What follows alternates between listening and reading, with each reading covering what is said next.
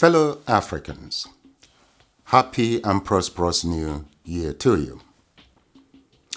Have you ever wondered why governments of the developed world invest huge sums of dollars in media outlets to reach citizens of underdeveloped nations? Have you ever thought about that? For example, the British government spends 600 million euros annually on the BBC World Service with a weekly audience of not less than 96 million people in Africa. That's a lot of number. You see, there is a battle for our mind out there. Hence the media investments by Western powers. A battle to condition the mind of Africans for strategic purposes. Steve Biko once said that the most powerful weapon in the hands of the oppressor is the mind of the oppressed. And I agree. In the words of George Orwell, the most effective way to destroy a people is to deny and destroy their own understanding of their history. Fellow Africans, as at this first day of the year 2021, the darkest thing about Africa is not a caricature image and misinformation out there. No. Or the state of the continent as we know it today, but the ignorance of Africans of who and what Africa is. The minefields navigated so far, conspiracies survived, and the formidable obstacles ahead of us.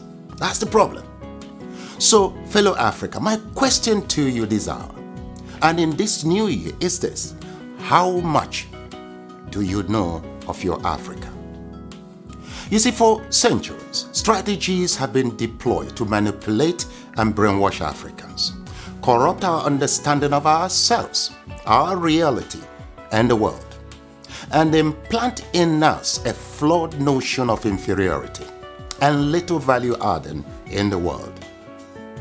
Believe you, believe me or not, one of those strategies is the use of world map yes, world map, to create a visual illusion of a small, intellectually, politically, and economically insignificant Africa.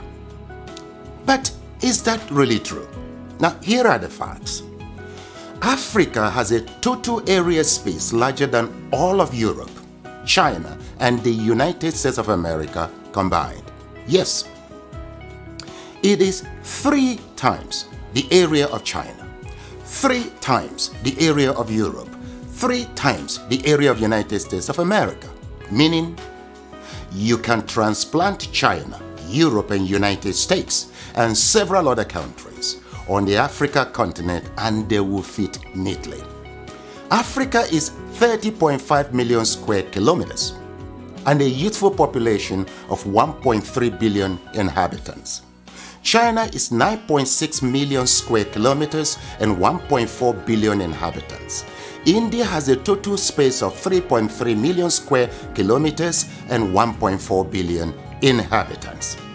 Now, yet, Africa is projected as overpopulated, and pressure mounts on Africans and their leaders to depopulate.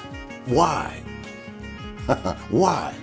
Now, please note, Africa is home to 60% of the world's arable land, 90% of raw material reserve, 40% of gold reserve, 33% of diamond reserve, 95% of platinum reserve, and holds the largest bauxite reserves in the world. Of course, in addition to manganese, woods, uranium, crude oil, and others. Yet, the continent is touted as the poverty capital of the world and ripe for depopulation. The question is, why? Well, President Jacques Chirac of France provides an illuminating insight. He said, We bled Africa for four and a half centuries. We looted their raw materials, then we told lies that the Africans are good for nothing. In the name of religion, we destroyed their culture. And after being made rich at their expense, we now steal their brains through miseducation and propaganda to prevent them from enacting black retribution against us. Unquote. Well, put simply, for over four centuries, Africa is not in control of its resources. Look, a 2016 study of Africa by the NGO called War on Want reveals that 101 companies, mostly British, control $305 billion worth of platinum, $276 billion worth of oil, and $216 billion worth of coal at 2016 market prices. Yes, they own mines or mineral licenses in 37 African countries and control vast swaths of Africa's land, four times the size of the United Kingdom. Now, look, Africa subsidizes the rest of the world by $32 billion annually. A 2017 report by Global Justice Now and other groups estimates that $161.6 billion enter into Africa, while $202.9 billion leave Africa almost every year. For example, in 2017, Africa received a total of $19.7 billion in aid, but paid back $18 billion in debt repayments. Debt burden is killing Africa. African governments have borrowed between 25 and 75 percent of their GDP, but with little or nothing to show for it. Africans in the diasporas remit not less than $32 billion annually but multinational companies siphon $32.4 billion in profits and illicit financial outflows. Look, an estimated $29 billion are stolen via illegal logging, fishing, and poaching annually.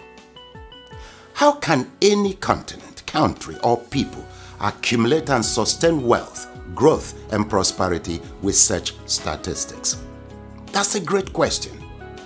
Well, look, Hopefully, now you know your Africa better. Edmond Mbiaka once wrote, Peace of mind always comes with knowing who you truly are, where you currently stand, where you positively need to be, and strongly believing in its possibility. Africa needs to control its resources, no doubt. For productive patriotic, and effective leadership, we need our best and ablest citizens with fortified character in local, state, and federal governments. This must be given utmost consideration in upcoming elections across Africa. Let me say it once more our problem is not the age of our leaders, but unfortified character. It is your responsibility to protect and defend your Africa. The starting point is to educate and transform the mindset of our leaders and peoples. Look, the least you can do is to assist with ensuring that this message reaches every African. Slavery destroyed us. Religion divided us. Ignorance controls us. And truth scares us. With these retrogressive forces, Africa will remain a dark continent. So we must renew our minds. Please share this video in support of my efforts at reconstructing Africa through mindset transformation. You see, together, we will reconstruct Africa and take charge of our destiny. For who controls Africa controls the world. I thank you.